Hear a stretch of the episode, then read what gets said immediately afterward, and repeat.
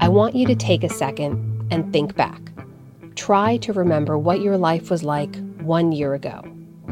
You were probably going into an office every day, seeing friends at night or on the weekend, going to the movies, going out to eat. Maybe you were traveling to see your family, or making big plans like moving to a new city, or getting married, or having a baby. It all changed pretty fast. Growing concern about a mysterious deadly virus. Authorities confirm it is being spread from human to human. Overnight, new confirmed cases of the coronavirus in America. The COVID 19 pandemic has made the way our lives used to be a distant memory. Stay at home orders have turned America's densest and most vibrant cities into virtual ghost towns. Theaters are closed. Production of TV shows and movies has ceased. Across the country, at least 21 million kids now home from school. Over the last year, bedrooms became offices, kitchen tables became classrooms, homes became sanctuaries. At the same time, 10 million people are still out of work. Nearly 30 million have been infected by the coronavirus, and more than a half a million have died. In this episode, a cross section of life in the pandemic. Three Americans share their stories of how they've survived this last year the toll COVID 19 has taken, and how they feel their lives have changed forever. We're lost in a space time continuum that's broken, apparently. It has definitely been a journey.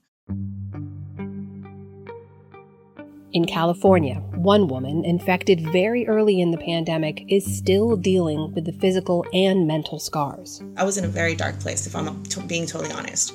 I was waking up anywhere from five to six times a night, just crying. A college grad, laid off at the start of the lockdown, was forced to choose between gas money and food. My lowest point was definitely when I was calling my mom in tears, saying, Hey, mom, is my bedroom still available? And a parent who had to figure out how to work from home and how to homeschool her daughter. We were struggling to get school together and make sure that I was staying on task and getting my work done, and just feeling at the end of every single day like I was failing on every front. From the PBS NewsHour, this is America Interrupted The Longest Year, a four part series looking at the staggering toll the pandemic has taken on America. I'm Amna Nawaz, and this is episode two. Let's go back one year to March of 2020. That is when the pandemic for millions of Americans became real. March 12th, 2020. I remember it. I will never forget that day. In Huntington Beach, California, 30 year old Yvette Paz was feeling the first symptoms of COVID 19. She just didn't know it yet. So I'm at work, and I remember I had a little bit of a cough. And I'm messing with, you know, the other supervisors, and I'm just like, oh my gosh, you guys, what if I have COVID? What if I'm like, I, I was, I was totally joking about this, and I was like, would you guys visit me at the hospital? Ha ha ha. Little did I know that that same night I would end up at the hospital. On the other side of the country, 23 year old Trey Burwell wasn't too concerned about the virus either. March 13th, I like I just I remember driving home from school and thinking, we live in West Virginia, we don't have an international airport, we'll, we'll be fine for a while. But on my drive home, uh, I got the phone call from our manager that Governor Jim Justice had canceled schools for the foreseeable future, and, and that's when we started, you know, to kind of panic. That same day, in Newport News, Virginia, Michelle Canty's thoughts went straight to her eight year old daughter, Bella, who was halfway through third grade. By the 13th of March, there's no school. We're working from home. They've canceled all, all these things, you know, no dance class, no daycare, no nothing. And it just, it changed so quickly. Like a lot of us, they thought the restrictions might last a few weeks, maybe a few months. But slowly, surely, the reality set in. Everything had changed. Would I have known that all of this would have transpired a year later? I mean, I wouldn't have believed it. If someone were to tell me, I wouldn't believe it. A year ago, 30 year old Yvette Paz was a healthy, active, single mom and Army veteran. She worked, she took care of her nine year old son, She loved to exercise and to meet up with friends. Life was busy, but that's how she liked it always on the go, always on the move. Then, in mid March, something slowed her down. I remember um, that night I had had a very strange sensation when I was going to sleep. Um, so the cough was there, but I felt really tired and I had a, all of my muscles were aching. But when I went to lay down, I felt this really weird shortness of breath. That's when I became concerned because I said, okay, well, something's something's definitely different. I've been sick before. I've had the flu. I've, you know, had a few different things, but this was different. Just to be safe, Yvette decided to swing by the hospital and see a doctor. So at this point, you're thinking, I'm going to check this out. But have you considered this might be COVID? No, yet? no way, no way. I'm I'm healthy. I'm young. This is not supposed to affect me. And I just remember when I walked up, um, there's this little white tent, just one tiny little white tent right on the outside of the door. And I kid you not, I was just blown away. I'm like, that's a little dramatic. It looks like a movie, you know, where it's like the apocalyptic. Um, so they, you know, run me through some questions and they stick me in this white tent. And I was terrified. The nurses test her for the usual suspects flu, strep throat, all negative. Then they tell her they've contacted the CDC, and just as a precaution, they're going to test her for COVID. And what goes through your mind at that point? In my mind, I'm just like, okay, that's fine. You guys do whatever you need to do because I know I'm not positive. Um, but sure, whatever, right? I'm just. They tell her to go home, isolate for 72 hours. If she tests positive, they say someone will call her. So three days go by, no call. Yvette thinks she's in the clear. She meets up with her mom and her sister. They get their nails done, they have a night out.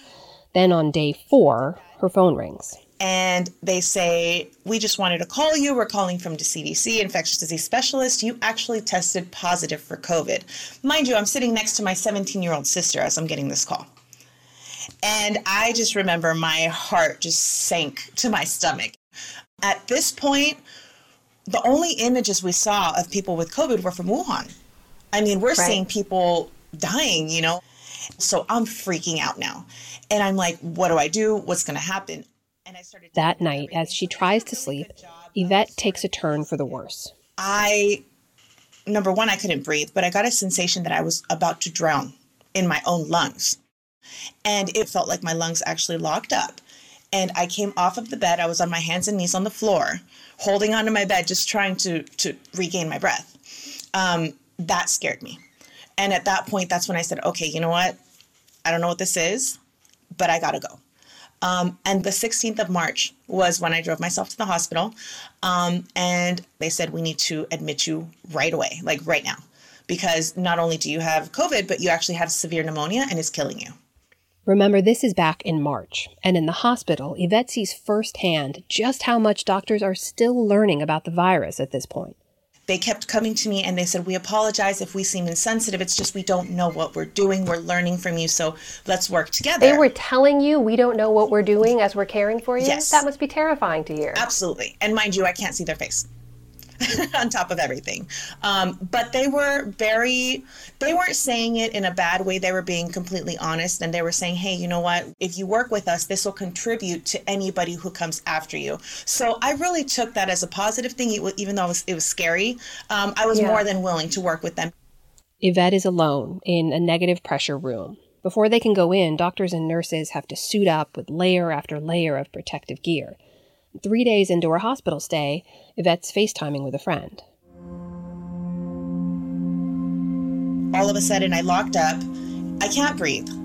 I start pushing this button, and I'm watching my nurses get up and have to go through this process to get to me. And let me tell you, a couple of minutes felt like forever.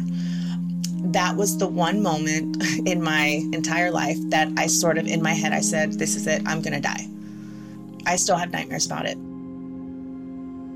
After five days, she gets better. She's released from the hospital and she goes home. But the world outside had changed.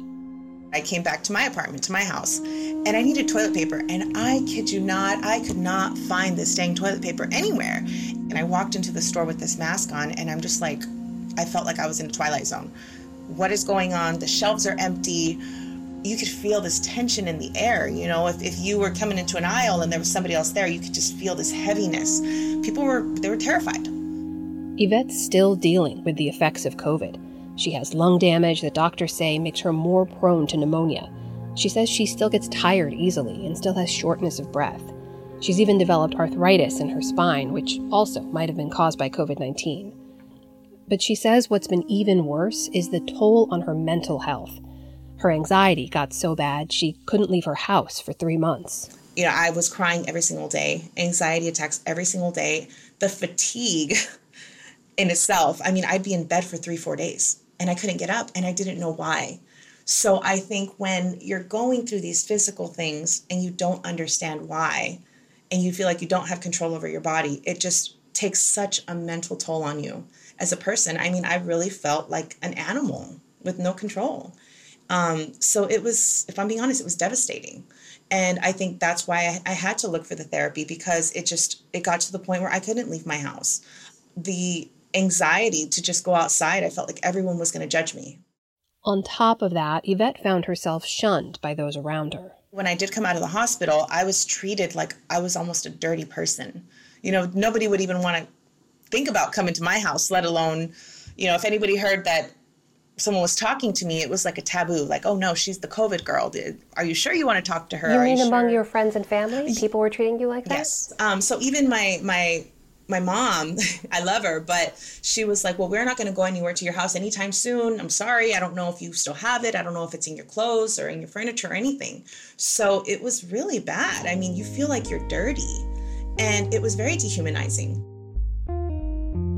Months later, COVID had spread across the country. And while some people, like Yvette, were getting very, very sick, most people weren't. And that led some, even in Yvette's closest circles, to question what she went through. I had some that would start to critique and say, Well, were you really sick? Are you sure you weren't just doing it for attention? You know, are you sure? You know, I got it and it wasn't that bad. Even my own family was doing this. My my own brother, I love my brother, but he, you know, he got COVID and he said, Well, the only thing that happened was my back hurt and then I was fine. So how is it that all of that happened to you? And I I can't answer that. I don't know. I have no idea. What's happening in your family is what's happened across the country, right? Yeah. How do you handle that? With a lot of patience. I just had to say, you know what? 2020 in itself was just a crazy journey for everyone. Everyone is on their own path right now. Emotions are very high. And I can't take these things personal. I know the journey that I've had and that's it. I just I, I can't take it personally. If I took everything personally, I mean, I would probably lose my mind. Yvette's life was turned upside down when she contracted coronavirus. It wreaked havoc on her body, on her mind, and on her life. She's since found solace, she says, in the support of fellow survivors. But the pandemic didn't just affect those who got sick, it pulled the rug out from under the economy.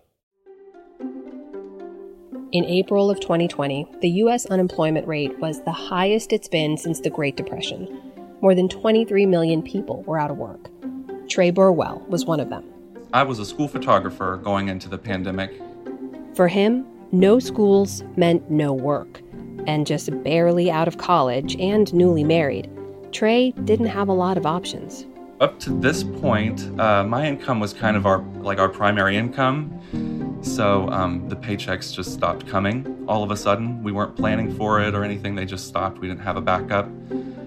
I was even in conversation with my parents, like, maybe we'll have to move in with you. Uh, maybe we'll have to commute to Charleston from their house about two hours away. Did you have that conversation with them? Yes. What was that like? Uh, it was really difficult because it was not even a year past my graduation, you know? And I feel like I had kind of had a job, and then due to no fault of my own, it was being removed, and and now I'm being faced with eviction. With no job and no real savings, Trey and his husband Anthony felt the squeeze almost immediately. I would wake up every day and think, can I afford a breakfast today, or should I run in the Dollar Tree and get a box of granola bars to last the week? Um, that's the biggest struggle was not knowing where our food was coming from. But then shortly after that, you you know your rent's due, and right after your rent's due, your car payment is due, you know insurance, all that stuff. It just seemed like it was starting to pile up, and that we weren't able to kind of dig out of the pile. The pile just kept piling up. Can I ask you, did you have you ever in your life had to make those kinds of decisions before, Any time growing up? No. Um, we we were by no means wealthy growing up, but like my parents, we always had food. There was never a worry about breakfast, lunch, and dinner. We had those covered every day. So it was really new for me. It was kind of embarrassing to on days be like, "Mom, could you send me 10 bucks to to run to the restaurant, you know, to the McDonald's down the street to grab a burger or whatever." It, took a heavy toll on uh, my mental my mental health, I would say, and my confidence, um, and also just feeling like I was a part of the American system. I stopped feeling like I was I was more those people that I feel like uh, conservatives like to complain about. I started feeling like the problem. What do you mean you started feeling like the problem? I am not saying this to like sound prideful or like I even have any pride to defend at all, but I had never been on like government assistance.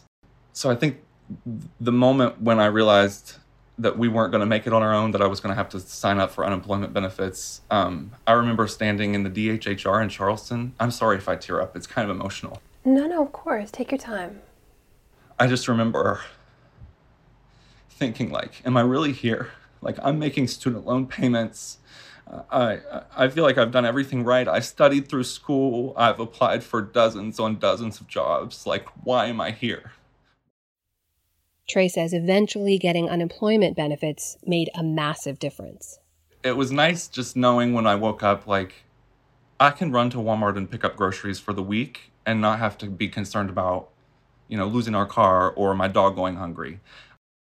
It was nice to be able to just go down at the same time as my neighbors and pay rent. Like it was nice not to have to come up with excuses for our uh, the people we owed bills to um, about why we couldn't afford to swing it this month. For a few months, Trey held out hope that his job might come back. But by May, he needed to find some work, any work. So he started applying everywhere he could. Target, they weren't really hiring. Hotels in Charleston, I tried to get on as like a front desk or maybe even a maintenance guy to sign up to drive for like DoorDash. So I, I really was applying for pretty much anything that I felt like I would be able to do. More than 250 job applications in the last year. And how many of those actually led to a next step or a possibility of a job? Um, embarrassingly, only just a handful. Um, I, I feel like my lack of experience played a huge factor in that. Right now, I'm pretty much, I just have the diploma that says I went to school. I don't have much in the way of work experience. So I feel like that caused me to stumble a lot. The financial strain spilled into his marriage. Trey's husband still had a job, but that single income was stretched thin. And Trey says at times it was hard not to feel resentment. At some point, when I would wake up and be starving, I, I, would start thinking about how my husband is at work. And yeah, sure, he's working, but it's not fair that he gets to go and like he gets to have Wendy's on his lunch while I'm sitting at home starving. Stuff like that starts building up. And this little rock that you're carrying around becomes a stone. And then it's a boulder. And before you know it, you've got really hard feelings towards your husband because you feel like he's doing something that's making your hard situation even harder.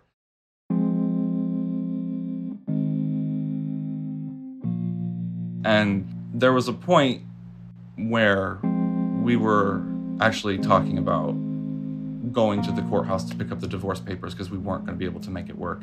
We couldn't figure out our financial differences, and I, I felt like I couldn't make him see that I had needs too, and he felt like I was um, trying to, to take all the money for myself, to, to, to like trying to get things that I just wanted and not just needed. How long had you guys been married at that point? Um, we just we met in 2017, um, got married in 2019. We had only been married for probably a year, which is kind of embarrassing to look back on. Um, but at the same time, why is that embarrassing though? It just seems like it was a test right at the beginning of our relationship, and we failed. That's what it felt like, like we were failing. I wonder how you look back on this year. Looking back on what you guys have gone through, how, how are you processing that? Um, it felt like we were just at, at the whole time fighting against the odds constantly. Um, and then, you know, when it comes to my, my job hunt, my employment, it seemed like it was really a brick wall that I hit and just kind of stopped. So overall, I just see it as probably it would be best described as just a challenge. It was just like the biggest challenge to pretty much all aspects of my life. For Trey, schools shuttering nationwide meant he was out of a job. For millions of parents, it meant taking on a new job homeschool teacher. But with virtually no notice and with few resources dedicated to remote learning, making that shift wouldn't be easy. Hey, Michelle. Hey, how are you? I'm good. How are you? I'm hanging in there. That's all I can do, man. Hanging in there. Before the pandemic, Michelle Canty was already working full time. A single mom to eight year old Bella, her days were jam packed. Getting up in the morning, getting Bella dressed, we go to school, we wait in the school line to drop the kid off, then work eight, nine hours, and then get off, go to dance class. She has one dance class. It's bedtime, so we read stories, we talk, we catch up about the day. One big Just a reminder this was an average day for Michelle. And then we wake up and do it all over again. then came the lockdowns. Schools closed, and busy days only got busier. It was chaos. It was um you know, between all that worry and everything, it was trying to figure out, you know, how are we supposed to do this? How do I set up an office and a schoolhouse basically in our townhouse? You know, how how do I make this work? And I I didn't know for a while. Figuring out how to do her job and Bella's school from home was one thing. Figuring out how to cover their rising expenses was another. The grocery cost, the cost for electric, the cost for everything skyrocketed after we came home. And i and i don't mean just you know it went through the roof. Groceries i say groceries two or three times because this child needs to eat three times a day. I, am buying food all the time. and when you're not going to the grocery store, you're ordering food. And so you're paying delivery fees. And then it's, you know, leave it at the door so we're not seeing each other, no contact. Um, you know, you're waiting for the secret knock on the door. The person like knocks on the door and leaves the groceries. And then, like, I, I'm serious. One time I opened the door and the person was running away from the door. Oh my gosh. And I started laughing, but I couldn't blame them because we didn't know where we were. We didn't know how serious this was. And, you know, they didn't know that if I opened the door, I wouldn't be like fire breathing, you know, virus. Bella at this point is just trying to get through third grade. She is a bubbly, happy, social kid, and class on a computer is zero fun. I get off the Zoom when our morning meeting's done. Then I go on the Zoom. Then I go back on the Zoom for reading. Then I get off the Zoom. Then I go back on the Zoom for math. Then I get off the Zoom then I get on the Zoom for history, and then and then that's the end of school. That's a lot of zooming. Mm-hmm. Well, what's been your least favorite part of all this? Do you think being in quarantine is my least favorite because you get to Yeah. stay at your house. You're like, hmm, man, I wish we could. I wish me and my friends could hang out today. And then you're like, and then you just remembered there's not that's not gonna happen because there's quarantine there's covid-19 now you're like oh dang it now i can't i just remembered it's covid covid-19 just dang it Days stretch to weeks, weeks turn to months. Michelle says nothing really gets easier. She just figures out how to make it all work. She and her neighbors start helping each other out. We developed a mommy pod and started really working together. And then um, my one neighbor started keeping Bella two days a week so I can start going back into the office. So I have a little bit more normalcy of, of being able to, you know, kind of feel like I'm achieving some things because that was one of the big things at the beginning of the pandemic. I just felt like I was failing on every front we were struggling to get school together. I was struggling to figure out how to balance school and work and make sure that I was staying, staying on task and getting my work done, and just feeling at the end of every single day that I was not accomplishing anything. And it was a hard and difficult time. But the summer, I felt like we started to like kind of get a rhythm to the day and kind of, you know, get a better schedule down. But just as one pandemic problem gets solved, another one pops up. In the summer, Michelle's worst fears come true. Her family starts to get sick. I get this message, and it's my sister, and she's just like, Well, you know, these people in my office, a bunch of people in my office have tested positive for COVID, and I have some symptoms. I'm feeling sick. I'm going to end up going to the doctor. And I'm thinking, you know, regularly, she's healthy as a horse. She doesn't have any pre existing conditions. She'll be fine. And then you get that call that, no, it's not fine, that she's positive. And my stomach just dropped. And I was terrified. Her first instinct, she says, is to pack a bag and go, to be with her sister. But mid pandemic, she can't. Michelle is racked with worry. She lost her husband during the pandemic as well and wasn't able to have a funeral for him until August. And then to catch COVID right after that and have a very, not a mild case and not a severe, but somewhere in between there, case of COVID where she was at home and knocked down for days and days. My heart was breaking being here and not being able to be there for her. And she's younger than me. She's my baby sister. Her sister eventually recovers, but Michelle's worries don't fade away. Day by day, they only seem to grow. You know, one night I was up really late and I just started kind of wandering around the house like a wraith for a few weeks at night. I would get everything done, the laundry would be done, the house would be clean, and I would just be wandering around because I couldn't sleep. My mind wouldn't shut off. And um, what were you thinking about in those moments? I'm worried. Do we have enough money? Or, or, you know, can I, you know, get us make sure that we stay on track with the rent and the bills? And during the summer, the electric bill skyrocketed. Every month, we have blown through the budget for for groceries, and so I want Bella not to worry about these other things. You know, that's my job. I'm the parent. My job is to worry about groceries and rent and lights and making sure we have internet service and all that. Some days, she says, were so bad she didn't even want to get out of bed the alarm would go off some morning, I would lay under the covers like, what if I just ignore it? I don't get up, my bed's warm, I got nice pillows here. I could stay here. I could stay right where I am. There's no phone here, there's no one calling, but we got to get up. You got to keep getting up every day. And just the accomplishment of getting up every day, that's what keeps you going through. You got up. You did it. And that's what I get in the mirror with Bella and I say, We did it, girl. We got up this morning. We still look good. You know, I said, What we going to do today? We slay. We slay all day because we're big Beyonce fans. I have to ask you, Michelle, you have you're such an optimist. You have such a sunny personality. And even when you talk about hard times, you immediately try to go to what lesson you learned or the good that came out of it. But when you look back over the last year, what have been some of the hardest moments? I do remember one day it was a bad day. It was a terrible day. We we woke up late. Um, Bella was grouchy. When I tried to get her on the computer, she didn't want to get online. Um, I didn't want to get online, but I had meetings that I needed to do, and we really hit a wall and she just kind of had a full on meltdown, like tears and crying. And she couldn't, you know, I, I can't do this. I don't want to do this anymore. I want to go to school. I miss my friends. And where's grandpa? And I want to see Auntie Debbie. I sat there and I started crying too. And I said, you know what, kiddo, maybe we need a break today. Maybe we need to just sit here we're going to sit on the couch and we're going to watch The Mandalorian and we'll order some food and we're just going to hang out. And that's what we did.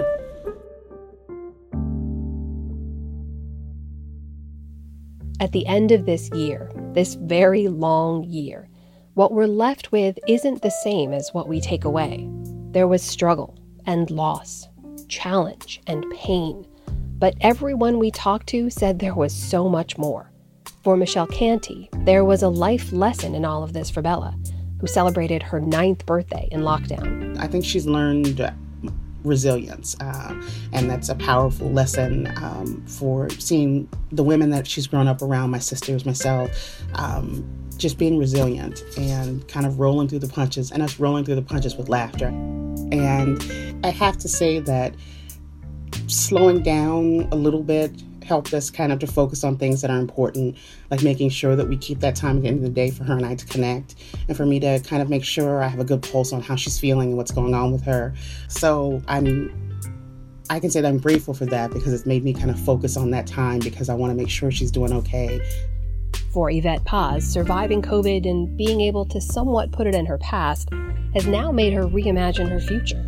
I think that after COVID, you know, going through all the therapy that I went through, I had to learn to love myself again. I really did. And that was not an easy thing.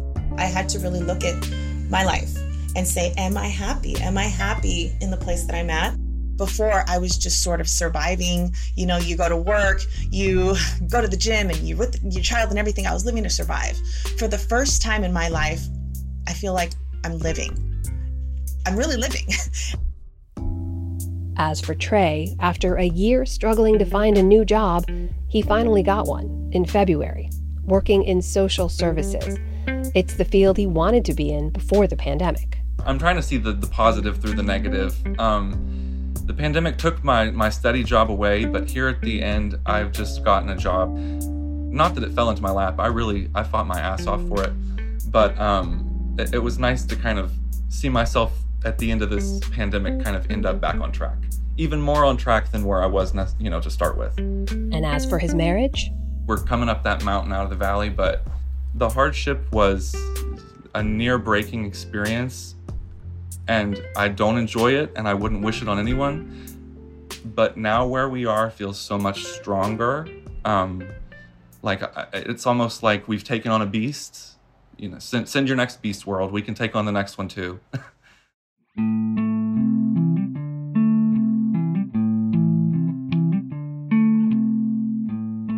In the pandemic, no one has really been spared. Everyone's life has changed in one way or another. But we know that some people have been hit especially hard. Generations of inequity have meant that black and brown Americans are bearing the brunt of this virus. It makes me sad that a pandemic had to happen. George Floyd had to be murdered for people to realize that this is something that we need to talk about and we need to rectify. I do think more people are talking about it and more people are listening.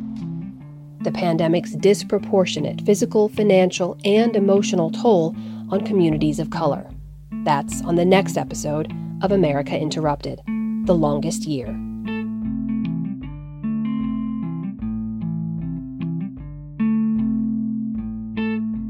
This episode was produced by Jaywon Choe Gretchen Frazee, and Vika Aronson, and edited by Emily Carpeaux and Erica R. Hendry. Fact checking by Maya Lene Bura and Lorna Baldwin. Music by Blue Dot Sessions. Our thanks to Travis Daub, Vanessa Dennis, James Williams, and Maura Shannon. Our executive producer is Sara Just. You can follow all our coverage on air and on our website. That's pbs.org slash newshour. Thanks for listening.